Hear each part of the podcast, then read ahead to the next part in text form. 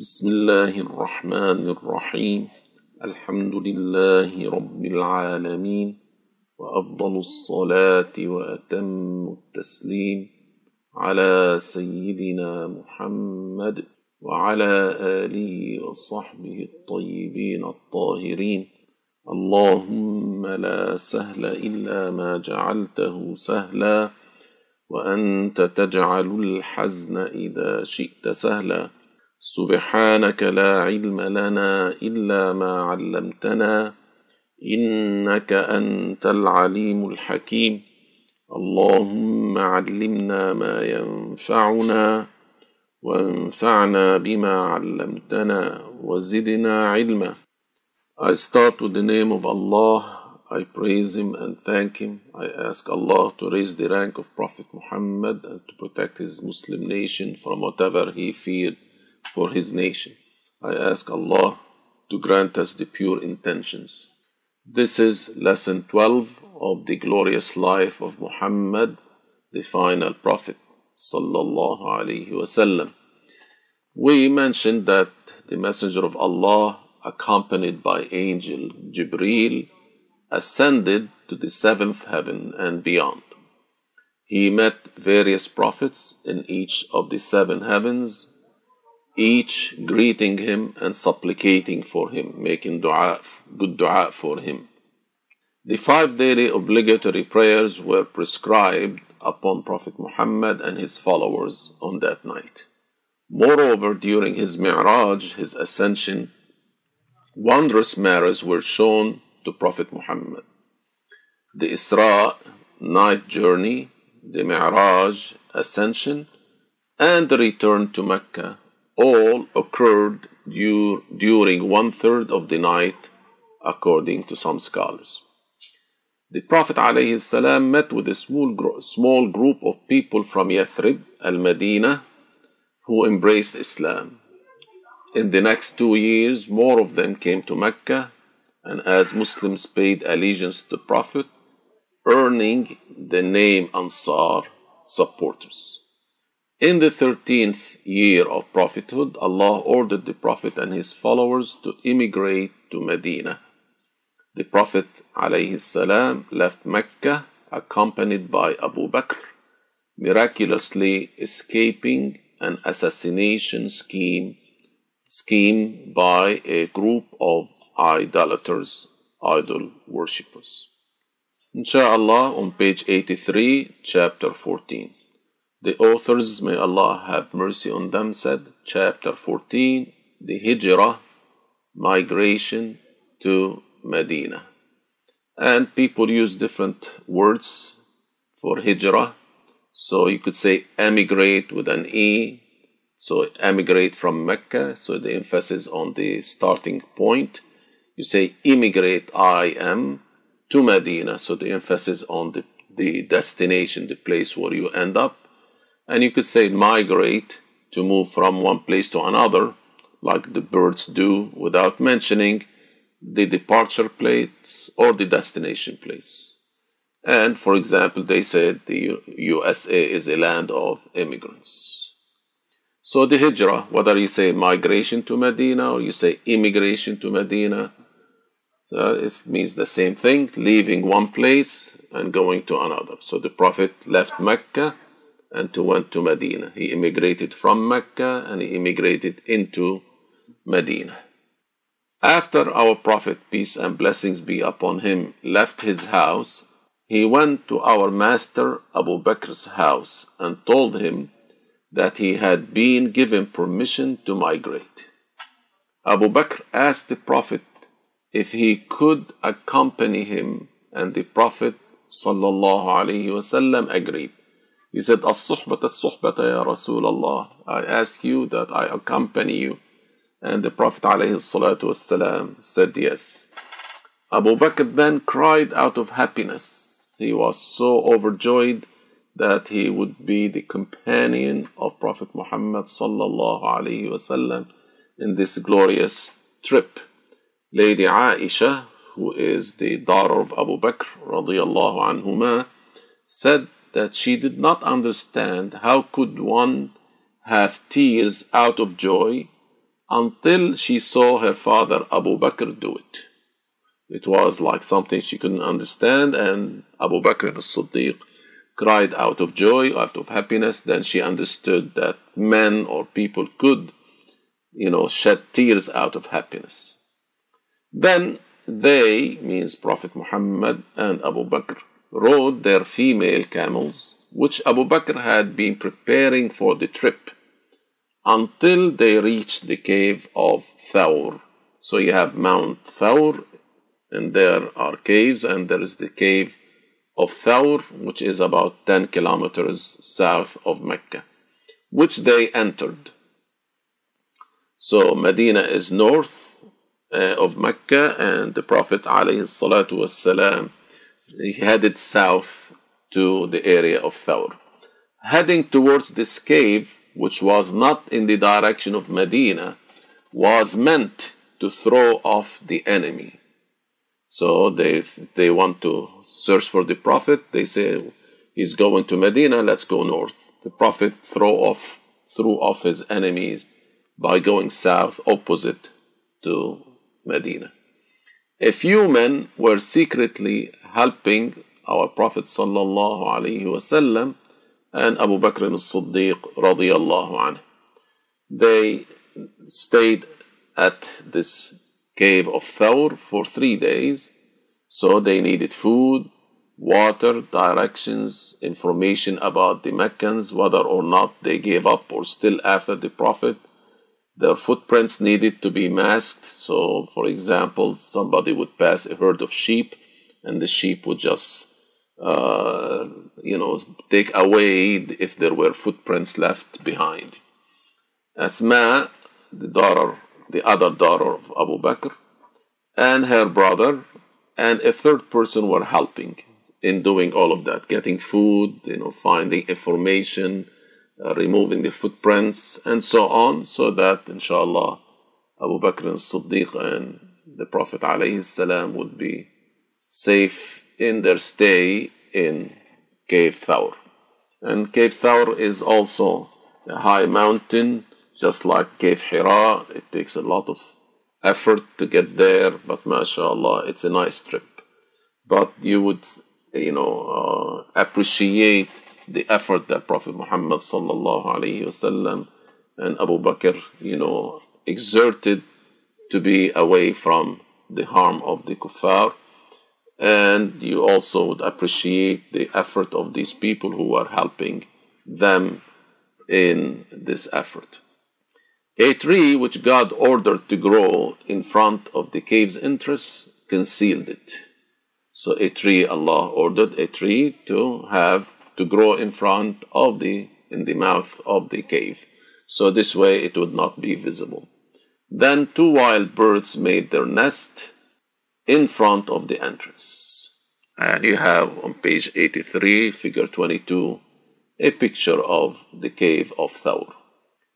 The blasphemers were following the Prophet wasallam, and when they arrived at the cave, they sent a man to scout the area. When he saw the nest and the tree, he went back and told them that there was no one in the cave. If he had only looked down at his feet, he could have seen our Prophet wasallam and Abu Bakr. But God prevented him. In fact, Abu Bakr said, Oh Rasulullah, if he had just looked at his feet, he would have seen us because the cave is not that uh, is not that deep. Sometime after the blasphemers left, the Prophet and his companion continued on their way to Medina. They had remained for three days in the cave. However, a man named Suraqa, seen, Suraqa ibn Malik, could follow and find them after he found out that the blasphemers of Quraysh had offered a reward for bringing the Prophet and Abu Bakr. When he came close to them, the Prophet ﷺ made a dua, supplication against him, against Suraqa, and the leg of his horse sank into the ground. After this happened three times, Suraqa asked the Prophet to make dua for him, promising that he would not tell anyone about their location. So this man, you know, chased, came after the Prophet and Abu Bakr, and the Prophet made a dua, the horse's legs sank into the ground. He, Suraqa figured out that it has to do with what the Prophet ﷺ said. He promised that he would not chase them. So the Prophet made dua, the horse went up. And then this man did it two more times. But in the third time, he promised that he would not tell anyone about the location of the Prophet and Abu Bakr. The Prophet ﷺ made dua for him and his horse returned to its original state. Uh, Suraqa returned to his people and kept his promise. So he did not tell them that he encountered the Prophet and what happened with him. He kept his word. About eight years later, Suraqa became Muslim. Allah subhanahu wa ta'ala changed his heart. So we do not give up on anyone who is not Muslim to become Muslim. Or if it is a Muslim who is disobedient, we don't give up that he may become obedient until the person dies. After he dies, we cannot do anything for him. But while the person is alive, there is a possibility, could be likely possibility, high probability, or low probability. But we, our job is to do, to call people to Islam, to call people to obedience to Allah. And Allah subhanahu wa ta'ala is the creator of guidance in the hearts of these people. Sometimes you just say one statement, a person immediately believes. Sometimes you give a whole you know, lecture and people do not believe. The Prophet alayhi uh, could not create the guidance in the heart of his uncle who knew him very well and he grew in his house and he accompanied him and he believed he was truthful. Still, he did not embrace Islam.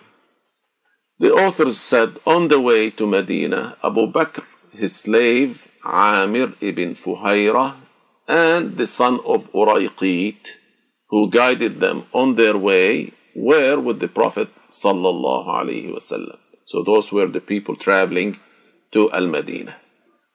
They passed by Umm Ma'bad from the tribe of Khuza'ah, who did not know them. So on their way north to Al Medina, they passed by a place where Umm Ma'bad and her husband were pitching their tent and living.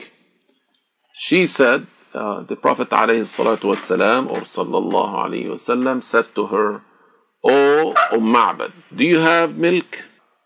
She said, No, by God. He then saw a female sheep near the house and asked her about it. She said that it was an old sheep that did not produce milk anymore. The Prophet ﷺ passed his hand over its back and udder. Then he asked for a container. He milked the sheep and filled the container. Then he gave the milk to his companions to drink. He milked the sheep again to fill the container for Umm Ma'bad and he left. And you remember the incident with Abdullah ibn Mas'ud. The Prophet passed his honorable hand uh, around the other of the sheep that did not give milk, and the milk, you know, the others became swollen with milk. He milked the sheep, he gave the milk to his companions, to, to Abu Bakr and to uh, Abdullah ibn Mas'ud, they drank and then he drank. The same thing he did in Ma'bad's, Ma'bad's place. And you could see always the good, refined uh, manners of the Prophet sallallahu alaihi wasallam. So he milked the sheep again after people drank, and he filled a container for Umm Ma'bad's you know, household, and then he left, of course, with these people towards Al Medina. Later, upon her husband's return, Umm Ma'bad described our Prophet sallallahu alaihi wasallam in glowing terms. Means the husband came and he felt that maybe they had a visitor and he inquired with his wife, and then the wife told him, yes, a group of people came, and she pointed out, of course, the issue of the milking, and then he, she said words about the Prophet. They were nice in glowing terms, showing her eloquence in Arabic, and even though she has seen the Prophet sallallahu alaihi wasallam for a short time, she could say a lot about him. She said he was innocently bright and had a glowing countenance. His manners were refined. Neither he was his belly bulging out, nor was his head deprived of hair. He had black, attractive eyes, finely, finely arched by almost continuous eyebrows. His hair was black, so his eyebrows did not meet almost as if they met, but they did not meet. His neck was long, his beard was thick, his expression was pensive and contemplative, serene and sublime. He was fascinating from a distance, but with proximity, the fascination was changed into was changed into attachment and respect. His expression was very sweet and distinct. His speech was well set and free of superfluous words, as if it were a string of beads. His stature was neither too high nor too short to look repulsive. His companions, means the people who were with the Prophet, always surrounded him. Whenever he uttered something, his listeners would hear him with rapt attention. And whenever he issued any command, they vied, means they competed. They vied with each other in carrying it out. He was a master and a commander. She said more words, more sentences, but this is, uh, you know, like a summary or a short version of it. The Muslims in Medina had heard that the Prophet ﷺ was on his way to them. Every day they were on the lookout for his arrival. So they would go out of their homes, wait, wait, wait, and then until on the day that he arrived, they waited until the sun became too hot for them to bear and returned to their homes before he arrived. When the Prophet and Abu Bakr arrived, just one man, a Jew, saw them coming he shouted as loud as he could, informing the people of the Prophet's arrival. He just called upon these people of Yathrib, of Medina, and said, This is the man you have been waiting for.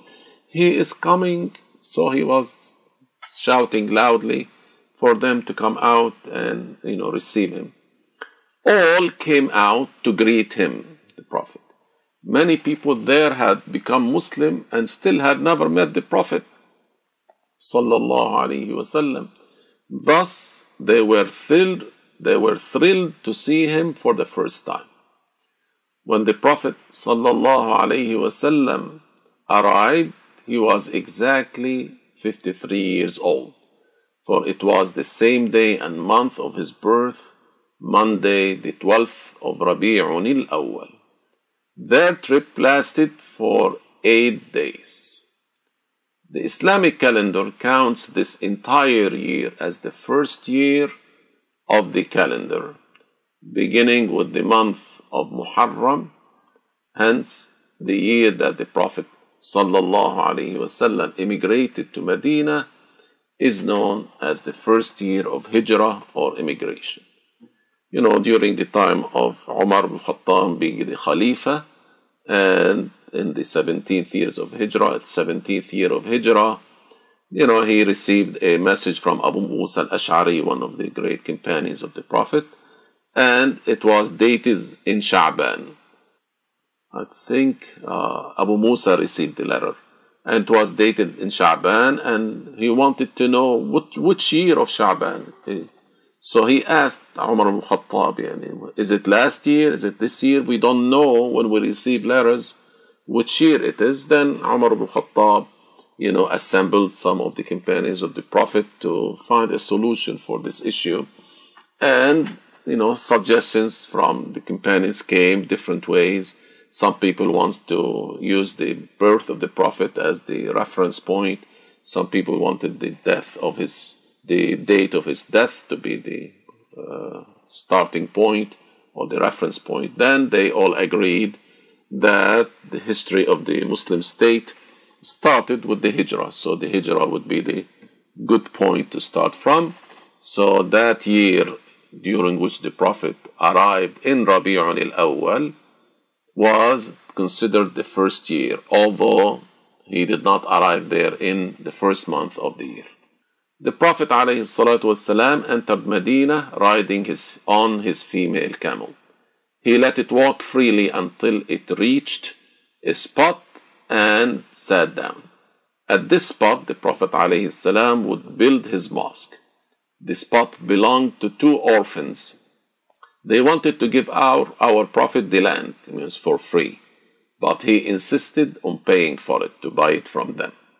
So those are orphans. Subhanallah. The Prophet ﷺ stayed at the house of Ayyub, Abu Ayyub al-Ansari. Abu Ayyub al-Ansari, one of the companions. So the Prophet ﷺ stayed at his house until he completed the building of his mosque and his wife's rooms, his room, wife's quarters, adjacent to the mosque. The Prophet ﷺ took part in the labor of building.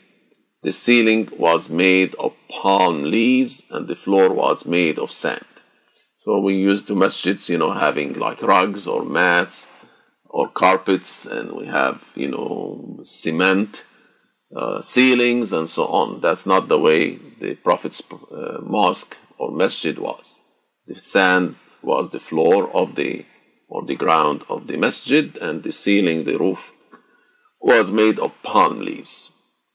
At that time, our Prophet ﷺ had two wives, Lady Sauda and Lady Aisha, who arrived in Medina after the Prophet, along with Lady Fatima, his daughter, Lady Umm Kulthum, another daughter, and other close members of the household. Lady Zainab means the other daughter, who was married uh, to her cousin Abu al-As ibn Rabi' Lady Zainab stayed in Mecca a while longer. Later she came to the Prophet. It was an individual obligation for the Muslims, if able, to immigrate to Medina.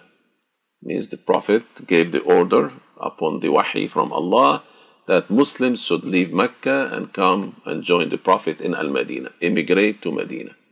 It remained an obligation until the Prophet ﷺ opened Mecca about eight years later. It continued, means the Prophet ﷺ, as we're going to know later, in the eighth year of Hijrah, he went back and opened Mecca peacefully. And he said, لا هجرة بعد الفتح. There is no immigration after the opening of Mecca. However, it continues, means this immigration, it continues to be an obligation for um, a Muslim to move out of a place ruled by non Muslims if one believes that staying there will result in one committing blasphemy or sins. So, if the Muslim is living in an area where he cannot practice his religion, he would be just falling into sins. If he knows of another land that he can leave to, he is obligated to leave in that situation. But if he's staying in a place and he's still practicing the religion and so on, he's not obligated to leave that place and immigrate to another place. You could see on page 87, figure 23, immigrations of Muslims you have the map that shows you that there was immigration from Mecca to Medina that the Prophet did and other Muslims. And also before that, remember, two groups of Muslims went from Mecca down south to Abyssinia to Al Habasha, which is in Africa. You could see they have to cross the Red Sea And of course, they cross it at the closest part uh, where the two, the two continent or this Arabian Peninsula and the African uh, horn there, they are close to each other. And you have the table where it says the Hijrah at, you know, the years after prophethood. So five years after the prophethood, some Muslims went to Abyssinia. In the following year, year six, other group, another group went to Abyssinia. And in the 13th year of prophethood, Prophet Muhammad, and of course many Muslims uh, went to Medina. So our Prophet sallallahu alaihi wasallam, and there should be no comma there, ordered the Muslims to immigrate, make hijrah to Abyssinia, and later to Medina. So the Prophet ﷺ did not leave his beloved hometown of Mecca to go somewhere else to live some comfortable life, or he was a coward running away from his enemy, enemy so he wanted to relieve himself from harassment. No. He went to Medina, left his beloved hometown upon the orders of Allah. And the land of Medina was a fertile land for those who accepted Islam, Al Ansar. So the Prophet found that more people are accepting Islam in Yathrib, Al Medina, than in Mecca. So you have the orders of Allah, and also that the Medina was a good land for people to accept a da'wah.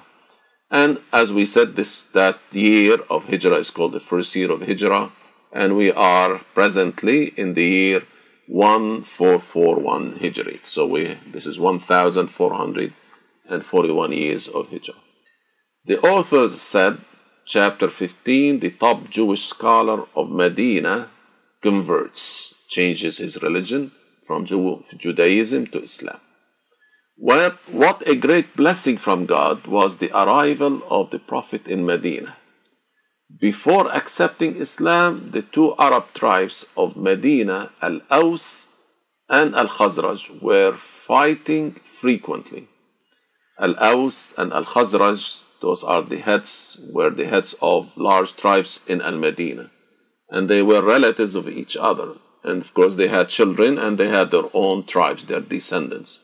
However, they were fighting each other, although they were relatives of each other. Then God made the hearts of both tribes inclined to Islam and love for God and His Messenger. Blessings and peace be upon him. So Allah guided them to Islam and then they loved each other. They stopped this nonsense fighting among themselves. The Muslims who immigrated from Mecca to Mecca, from Mecca to Al Medina were called the Muhajirun, the immigrants. And the Muslims of both tribes of Medina, means the residents of Medina, were called the Ansar, the supporters. So you have two group of Muslims, immigrants and supporters, Muhajirun and Ansar. After arriving in Medina, our Prophet wasallam paired men from the two groups to be special Muslim brothers.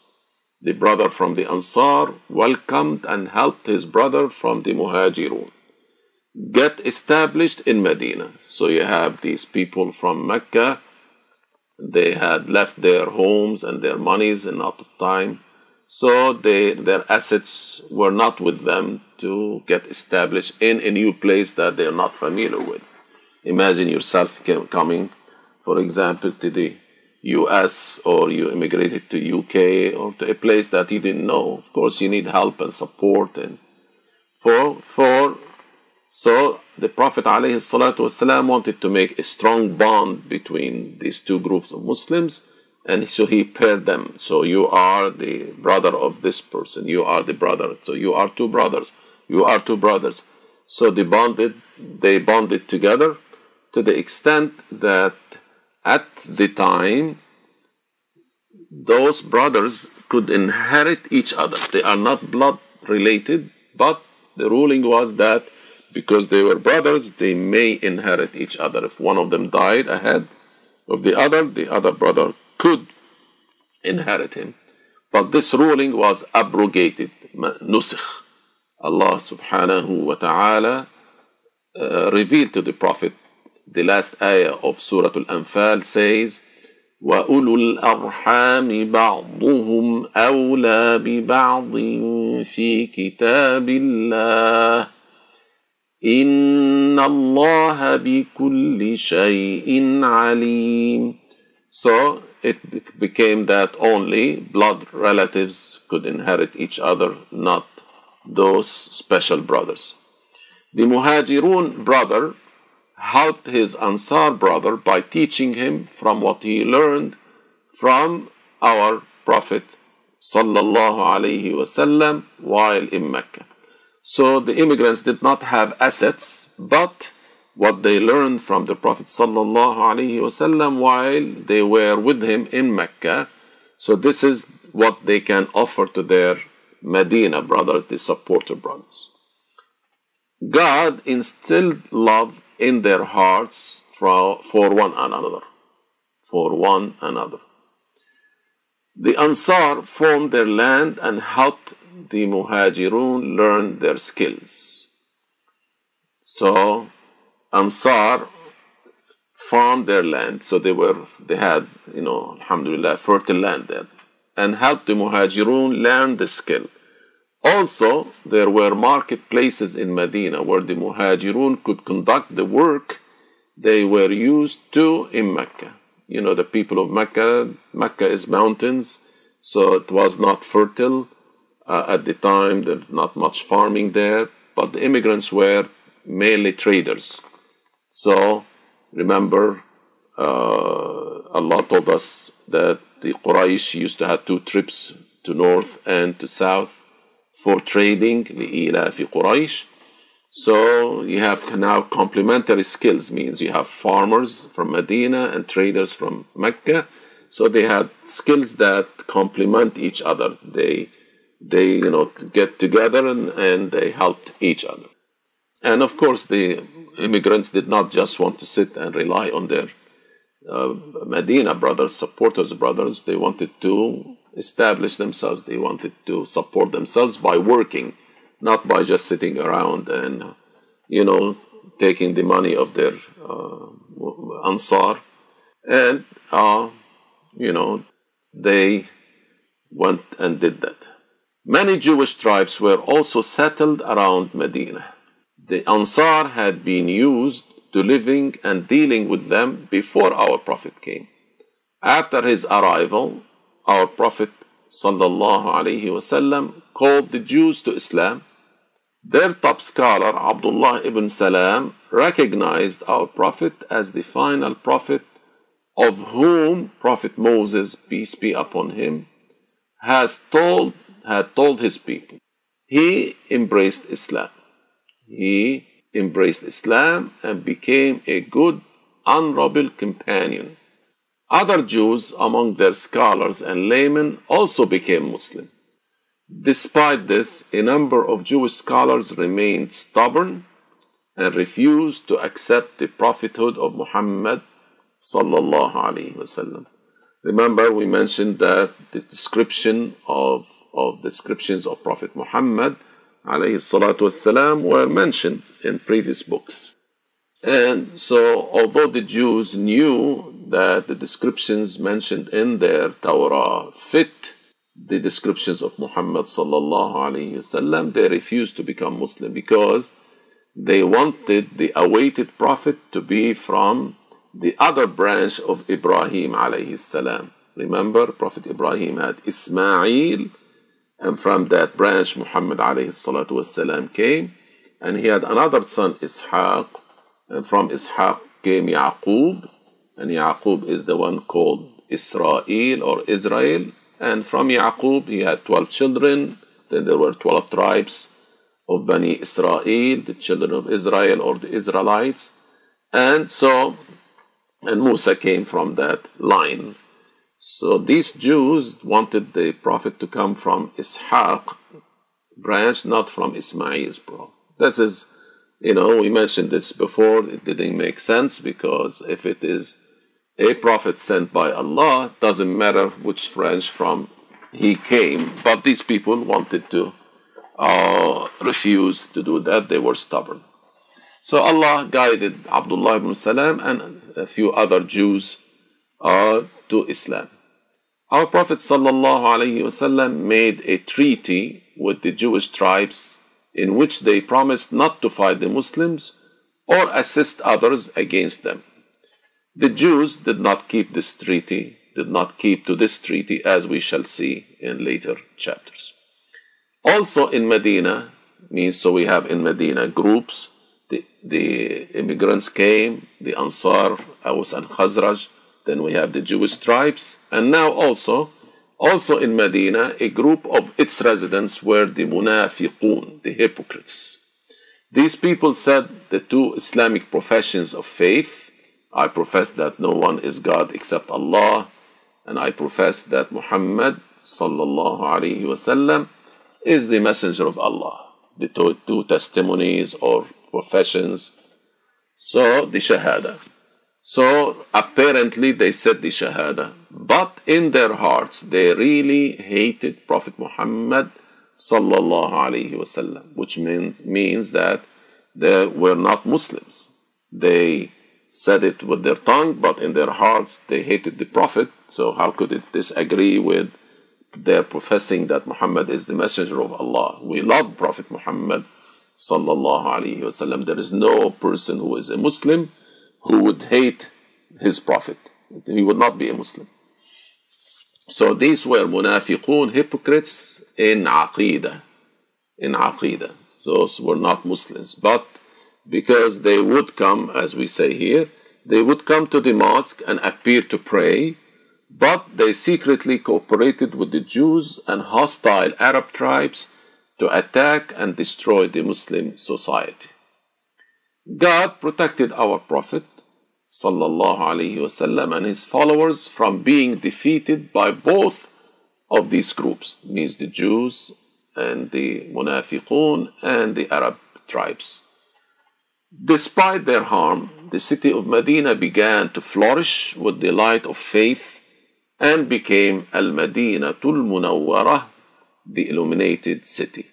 So it was Yathrib, where the meaning of shaming and blaming as uh, the, meaning of its name, to became to become Medina, and in total name became Al Madina Tul Munawwara, the city, illuminated city, means the city illuminated by the faith, by the nur of the hidayah of guidance of Prophet Muhammad sallallahu alaihi wasallam.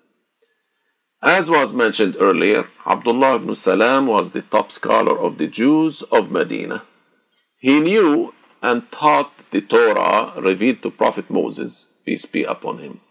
When Prophet Jesus, peace be upon him, became a prophet and called the people to follow the new set of laws revealed to him, the Jews made the serious mistake of not accepting the book revealed to Jesus, the Injil, and instead stuck to the Torah. As you know from previous lessons, when a new messenger come, his laws abrogate some of the laws of the messenger before him, and the people have to follow the laws of the new messenger. But these people did not want to do that. They blasphemed. They did not believe in Jesus. Abdullah ibn Salam knew from the Jewish teachings that there were three questions, the answers of which only the last prophet would know. So when the news reached him that a man that a man uh, had arrived in Medina who claimed to be the last prophet, Abdullah ibn Salam went to meet him. Means he wants to check is this man who claims himself to be prophet is the awaited prophet, the, the true prophet, or is just a man, you know, who is an impostor. You have the figure 24 on page 90, the green dome of the Prophet's Mosque in Medina. It's very famous and outstanding dome, uh, you know, people all over the world knows what it means. When Abdullah ibn Salam posed these three questions to our Prophet, our Prophet Muhammad wasallam told Abdullah that angel Jibril had already told him the answers to these questions. Abdullah ibn Salam stated that Jibril was, Gabriel was the enemy of the Jews. So the Jews claim that they are you know, they love Mikael, angel Mikael or Mikael, and Jibril, they hate him. He is their enemy. And of course, whoever is an enemy of the angels, as mentioned in Al Quran, قل من كان عدوا لجبريل وميكالا فإن الله عدو للكافرين the meaning of the ayah that whoever is an, an, an enemy of the Jibreel, Mikal, specifically the angels of Allah, the messengers of Allah, then Allah is an enemy of these blasphemers. Now, the three questions were what are these questions that Abdullah ibn Salam knew only a prophet would know, the last prophet would know the answers of? These are what is the first major sign of the day of judgment? The Prophet ﷺ appearance is an example of a minor sign of the approach of the day of judgment. The Prophet said, بعثت والساعة كهاتين وأشار بالسبابة أي المسبحة والوسطى. So the Prophet said that I was sent is as a prophet close to the day of judgment as the index finger and the middle finger are close to each other. So it means his showing, his appearance was a sign of the approach of the judgment, but it's a minor sign. There are major signs that the Prophet mentioned in a hadith, 10 of them. The second question What is the first food of the people of paradise? What would they eat first when they come into paradise? And the third, and why is it that some children resemble their father and others resemble their mother? It was revealed to our Prophet وسلم, by angel Gabriel that the first major sign was a fire that drives people from the east to the west. Knowing this, our Prophet answered Abdullah. Angel Gabriel had told Jibril had told our Prophet that the first food the people of paradise will eat is the caudate extra lobe of the whale's liver. Knowing this, our Prophet وسلم, answered that question of Abdullah. And of course, the food in paradise may have the same name as the food in this dunya. There is rumman and there are, there are grapes and there are so on, nakhil, wa'inab. So the names are the same, but the taste is different. The taste of the fruit in the in paradise, of course, much sweeter and much more delicious than the fruits that they share names with in this dunya. Angel Gabriel had informed our Prophet that some children resemble their father and others resemble their mothers due to the fact that if during the sexual intercourse means between the man and the woman which caused that pregnancy the fluid of the man comes out first the child will resemble him. If the fluid of the woman comes out first the child will resemble her knowing this through revelation our prophet sallallahu alaihi wasallam answered the third question of abdullah as well Upon hearing the clear truth, wisely, Abdullah ibn Salam said the two professions of faith. He said the Shahada. أشهد أن لا إله إلا الله وأشهد أن محمدا رسول الله and entered Islam. You know, a person has to believe in the meaning of the Shahada and has to say it to become a Muslim. After that, Abdullah ibn Salam hid nearby while our Prophet ﷺ spoke with the people of Abdullah, means the Jews. Prophet Muhammad ﷺ asked them, What do you say about Abdullah ibn Salam? His people said, Oh, he is our best and the son of our best and our most learned and the son of our most learned. So our Prophet ﷺ said, he asked, what would you say if he embraced Islam? They say, oh God, protect him from that. Means it's most, according to them, it is really unlikely for Abdullah ibn Salam, their top scholar, their top rabbi, if you want, to become Muslim. They would not, you know, like imagine this happening. They said, oh God, protect him from that. Then Abdullah ibn Salam came out from his hiding place and professed his, his Islam in front of them.